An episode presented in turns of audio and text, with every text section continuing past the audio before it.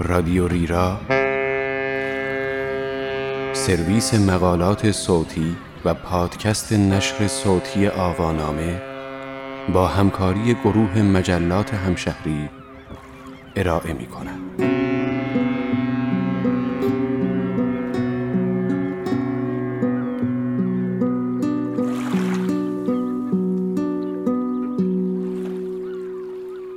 شهر بارانهای همیشه ام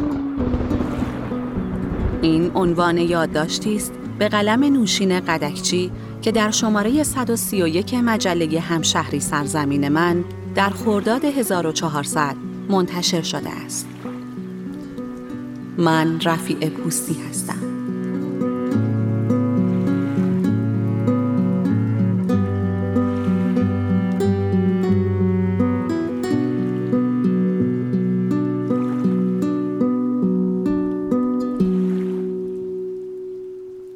گشت و گذار در رشت و انزلی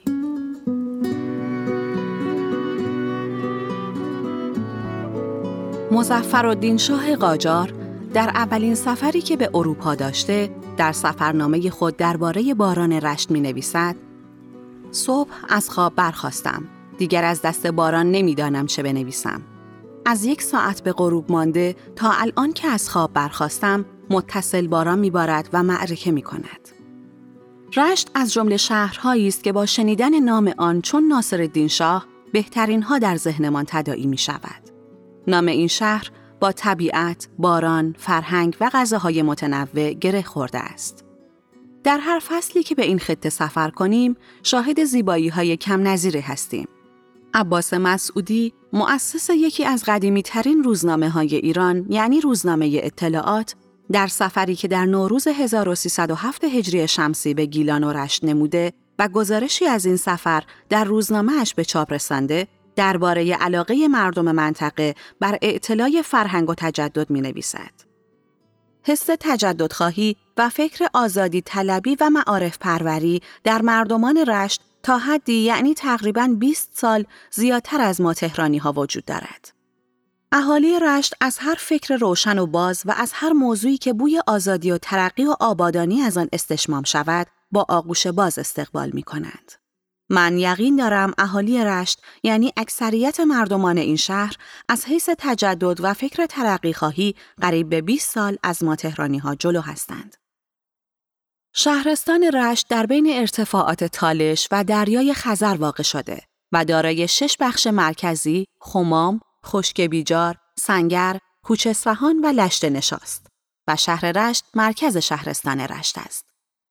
از شمال به دریای خزر و بندر انزلی، از جنوب به شهرستان رودبار، از شرق به شهرستانهای سیاهکل و آستانه اشرفیه و از غرب به شهرستانهای فومن، صومعه سرا و شفت منتهی می شود. این شهر به عنوان مرکز استان در جلگه مرکزی گیلان واقع شده و در وسیع ترین بخش دلتای رودخانه سفیدرود با ارتفاع متوسط 8 متر از سطح دریاهای آزاد و فاصله حدود 300 کیلومتری شمال غرب تهران و انتهای آزادراه اصلی دریای خزر قرار دارد. دو انشعاب از رودخانه سفیدرود به نامهای سیاهرود و گوهررود از سوی شرق و غرب شهر رشت در جریان هستند و سرانجام به طالاب انزلی می ریزند. به استثنای منجیل و رودبار که شهرهای بین راهی گیلان هستند، رشت مهمترین شهری است که در دروازه ورودی استان قرار دارد. ساکنان اصلی این شهر را گیلک ها تشکیل می دهند. اما ادهی اقلیت ارامنه و یهودی هم در آن اقامت دارند و در منابع تاریخی آمده که این شهر به احتمال قوی پیش از اسلام در زمان ساسانیان وجود داشته است. این شهر در قدیم تنها راه ارتباطی و بازرگانی ایران از طریق بندر انزلی به اروپا به شمار می آمده. از زمان شاه عباس دوم تا اواخر حکومت قاجار، شهر رشت مرکز تجاری بزرگی بوده و کاروانهایی در آن برای خرید ابریشم توقف می کردند و کالاهای خود را از این طریق به بنادر دریای مدیترانه ارسال می داشتند. شالیکاری از عمده های روستاییان در این خطه است. این شهر به جهت واقع شدن در جلگه مرکزی و وسعت زیاد آن و حاصلخیزی خاک و عراضی مهمترین منطقه تولید و کشت برنج است. اقلیم این شهر معتدل خزری و دارای تابستان گرم و مرتوب و زمستانهای معتدل است. پتانسیل طبیعی رشت باعث شده که بیشتر جاذبه های این شهر طبیعی باشند یا در بستر طبیعت شکل بگیرند. به سمت رشت حرکت از تهران به سمت شهر زیبای رشت با آزادراه تهران قزوین رشت شروع می شود. در طول این آزادراه مجتمعهای گردشگری مناسبی وجود دارد که می توان برای صرف وعده های غذایی، خرید و استراحت توقف کوتاهی داشت. قدیمی ترین پارک جنگلی گیلان پیش از رسیدن به مقصد در 17 کیلومتری شهر رشت سمت غرب جاده پارک جنگلی سراوان قرار دارد که از قدیمی ترین پارک های جنگلی در گیلان به شمار می رود که دارای مجموعه های بینظیری از گونه های متنوع و نادر گیاهی و ذخایر ژنتیکی است و چشماندازهای فوق‌العاده ای را در طبیعت برایتان به ارمغان می آورد. مساحت این پارک حدود 1500 هکتار است. بهترین زمان برای بازدید از جنگل بهار و تابستان است که انبوهی از درختان و سرسبزی ویژه جنگل را فرا می‌گیرد. اما در فصل پاییز که رطوبت و دمای محیط کاهش محسوسی نموده، جلوه هزار رنگ برگهای درختان زیبایی بینظیری را فراهم می آورد که لطف دیگری دارد. قدم زدن در میان انبوه درختان و تماشای گونه های کم نظیر گیاهی و وجود رودخانه سفید رود و سیاه رود مناظر طبیعی بسیار زیبایی را در این پارک رقم زده که بیننده را ساعتها در خود غرق می کند. موزه میراث روستایی گیلان صرف نظر از زیبایی های طبیعی این پارک، موزه ارزشمندی به نام موزه میراث روستایی گیلان در آن قرار دارد. بازدید از این موزه فرصت مناسبی برای گردشگران است تا با فضای روستایی خطه گیلان خوب بگیرند و با رسوم زندگی ساکنان آن آشنا شوند. فکر تأسیس این موزه پس از زمین لرزه خرداد ماه 1369 گیلان که روند تخریب بناهای سنتی را شدت بخشید شکل گرفت. اما مرحله مطالعات مقدماتی آن از اوایل سال 1381 آغاز شد. ابتدا مطالعات گسترده جهت مکانیابی مناسب برای اجرای پروژه انجام شد. پس از بررسی های فراوان، پارک جنگلی سراوان به علت دارا بودن توپوگرافی مناسب و مشابه گیلان، دسترسی آسان و وجود تأسیسات زیربنایی مناسب به عنوان محل اجرای پروژه انتخاب شد. در همان زمان آموزش نیروهای مورد نیاز به عمل آمد. بخش معماری این موزه مجموعه است که قدمت بناهای آن به طور متوسط به 150 سال می رسد. هدف موزه میراث روستایی گیلان فقط انتقال بناهای روستایی نیست، بلکه حفظ فرهنگ بومی، فن ساخت و دانش نانوشته است که در روستاهای گیلان وجود داشته است. در این مجموعه علاوه بر معماری روستایی مناطق مختلف استان، دیگر عناصر فرهنگی مربوط به ابزارهای زندگی و کار، خوراک، پوشاک و غیره هم به نمایش درآمده است. بناهای نه روستای اصیل استان که نمادهای معماری اصیل گیلان در آنها نمایان است، چینی شده و سپس در محل این موزه دوباره چینی گردیده است. از این تعداد روستا، یک روستا در جلگه شرقی گیلان یعنی لاهیجان و رودبونه و روستای دوم مربوط به جلگه مرکزی رشت است. روستای سوم مربوط به فومن است. دیرینگی بناهای موجود در سایت موزه از 65 تا 180 سال است. در این موزه نوع زندگی، کار، مسکن و صنایع دستی بومی گیلان به نمایش درآمده است. برای ورود به موزه در دسته های چند نفری همراه با یک راهنما که لباس محلی به تن دارد وارد موزه می شوید و با توضیحات کامل در مورد بخش های مختلف آن در دل جنگل مسیر را طی می کنید. در هر بخش با توضیحات کامل مربوط به ساخت بناها از نام صاحب آن و قدمت و تاریخچه ساختمان و جزئیات طراحی آن مطلع می شوید و اطلاعات بسیار جالبی در مورد کلیه اجزای زندگی روزمره ساکنان بومی گیلان و فکر و اندیشه های این مردم در طول سالیان به دست می آورید. همچنین در بعضی از های طراحی شده موزه، بانوان گیلانی با وسایل و ابزار سنتی به سبک و سیاق محلی مشغول پختن نان و خوراکی های بومی هستند که می توان از نزدیک به تماشا نشست. قرفه های فروش سبزی های محلی، ترشی و مرباهای سنتی گیلان نیز داخل موزه وجود دارد. بازار رشت بازار بزرگ شهر رشت در بافت قدیمی و مرکزی این شهر و در نزدیکی میدان شهرداری قرار دارد. اگر به دنبال جایی هستید که فرهنگ گیلکی و فعالیت‌های مربوط به این خطه را از نزدیک مشاهده کنید و در عین حال با دستی پر از سبزیجات و میوه های تازه محلی برگردید، در ساعت اولیه روز به قلب تپنده شهر سری بزنید.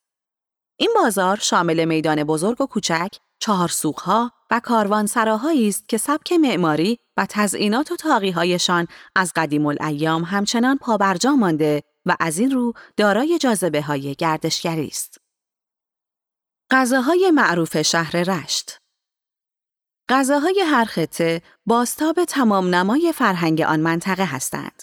پس بهتر است برای آشنایی و لذت بیشتر در سفر از غذاهای آن منطقه استفاده کنیم. امروزه گردشگری غذا عنوانی آشنا در میان علاقمندان حوزه گردشگری است.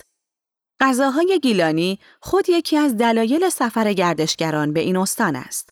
تنوع کشاورزی، دسترسی به دریا و آب و هوای معتدل و پرباران باعث گوناگونی در غذاها شده است.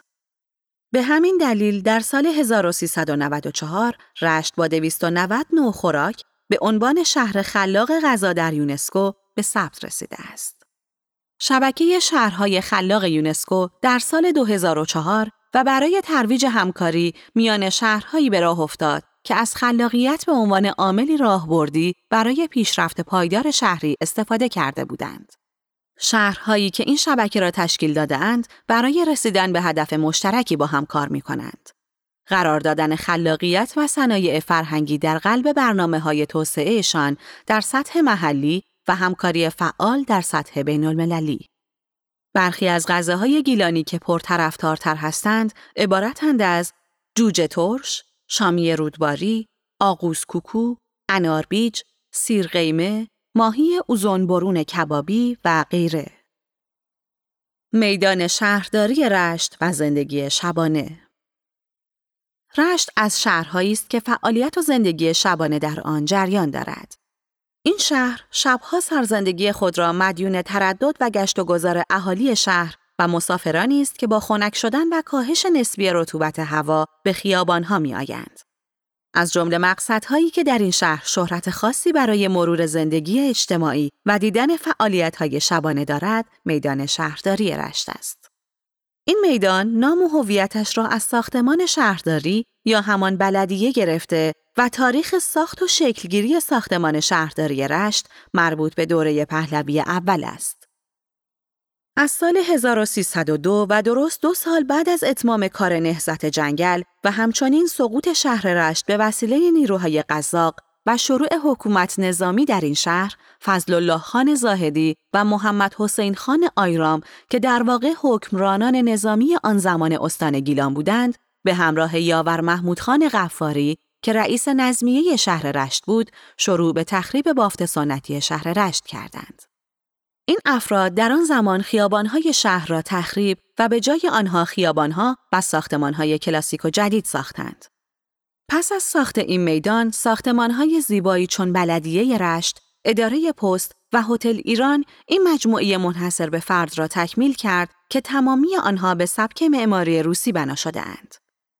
از زمان ساخت تا سال 1394 این میدان و مجموعه های اطرافش پستی و بلندی های زیادی چون زلزله را به خود دیدند. اما در سال 1394 به همت شهرداری شهر رشت میدان و سه خیابانی که اطراف آن را در بر گرفته بودند تبدیل به پیاده راههایی شدند که با طول 8 و 3 دهم کیلومتر عنوان بزرگترین پیاده راه دنیا را به خود اختصاص دادند. ساختمانهای شهری خیابانهای بسیار مهم و مراکز خرید قدیمی و جدید در اطراف میدان یکی از اصلی ترین نقاط استان گیلان به حساب می آید. میدان شهرداری رشت تندیسهای بسیار زیبایی دارد که هر کدام داستان خاص خود را دارند. در این میدان می توانید تندیس اولین عکاس شهر رشت با نام استاد دربی را مشاهده کنید. غیر از این تندیس شما می توانید در میدان شهرداری به بازدید از مجسمه های مرد آهنگر، مردان ماهیگیر با تور درون قایق، پیرمرد دوچرخ سوار، مرد بازارگرد، زن شالیکار و زن پرتغال فروش بپردازید و لذت ببرید. در میدان بزرگ شهرداری شهر رشت مجسمه میرزا کوچکخان جنگلی سوار بر اسب دیده می شود.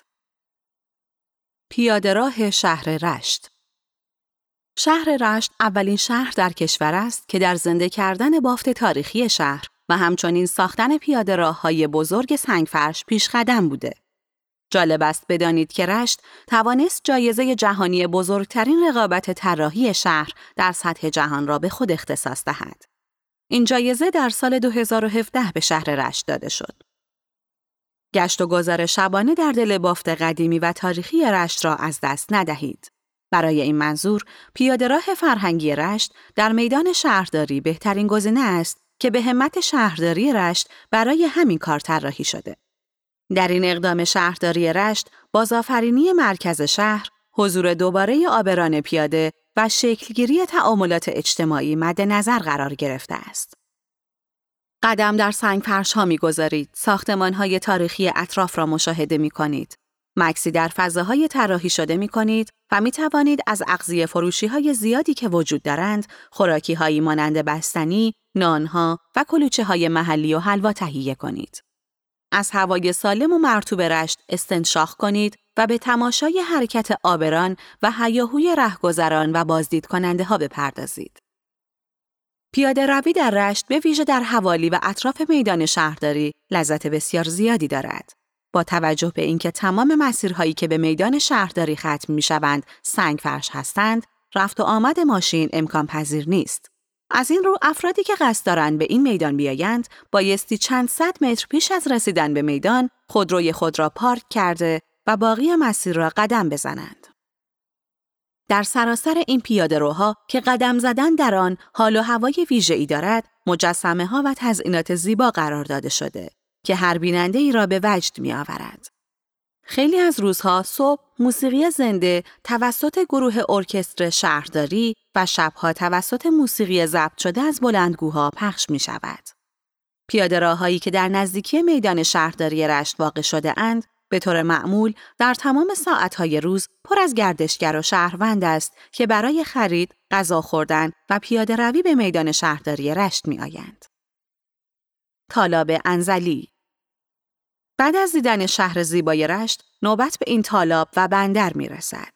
در فاصله یک ساعت رانندگی یعنی چیزی در حدود 50 کیلومتر در شمال غرب شهر رشت تالاب ارزشمند انزلی قرار دارد.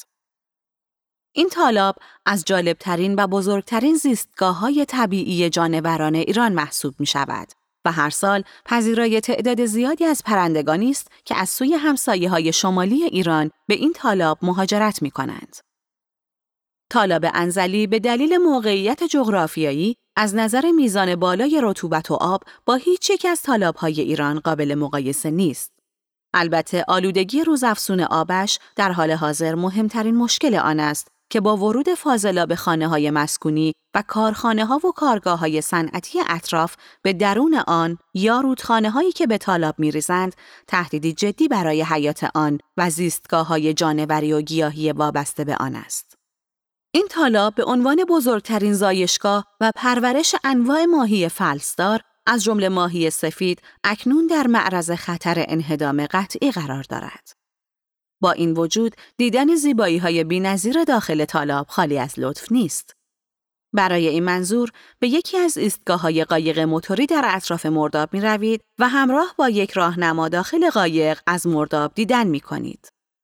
نیزارهای اطراف، بعضی از بناهای قدیمی موجود و بافت جالب سکونتگاه های اطراف مرداب دیدنی است. همچنین پلهایی که بالای سرتان روی مرداب قرار دارند و کشتی هایی که در بندر پهلو گرفتهاند. اداره شیلات و پرورش ماهی خاویاری هم مشرف به طالاب است که از قایق قابل تماشا هستند. بازار ماهی فروشان انزلی بعد از گشت و گذار در طالاب انزلی به بازار ماهی فروشان سری می‌زنیم که معرف هویت استانهای شمالی کشور از جمله گیلانند. بازار ماهی فروشان بازاری سنتی و قدیمی در زیر پل انزلی است که سیادان اصیل و به نام انزلی در سینی های بزرگ سید روزشان از دریا را می فروشند و صدای آنها که دعوت به بازدید و خرید می کنند لمس واقعی شهر و زندگی در این منطقه است. منطقه آزاد تجاری انزلی با توجه به اینکه از دهه 80 هجری شمسی منطقه آزاد تجاری به نام کاسپیان در بندر انزلی تشکیل شده است، بازارها و مراکز خریدی تأسیس شده اند که می توانند برای گذران اوقات فراغت و خریدی به صرفه گزینه مناسبی باشند. بازار کاسپیان و بازار پردیس انزلی دو نمونه از این مراکز خرید هستند. آکواریوم بزرگ انزلی امروزه یکی از جاذبه های انزلی و رشت آکواریوم انزلی است که با زیربنایی بیش از ده هزار متر مربع و در چهار طبقه بزرگترین تونل آکواریوم کشور را داراست و دیدن گونه های مختلفی از زیباترین و کمیابترین ماهی های جهان یکی از جاذبه های این آکواریوم است. در این آکواریوم بیش از دویست گونه خاص آبزی از پنج قاره جهان نگهداری می شود.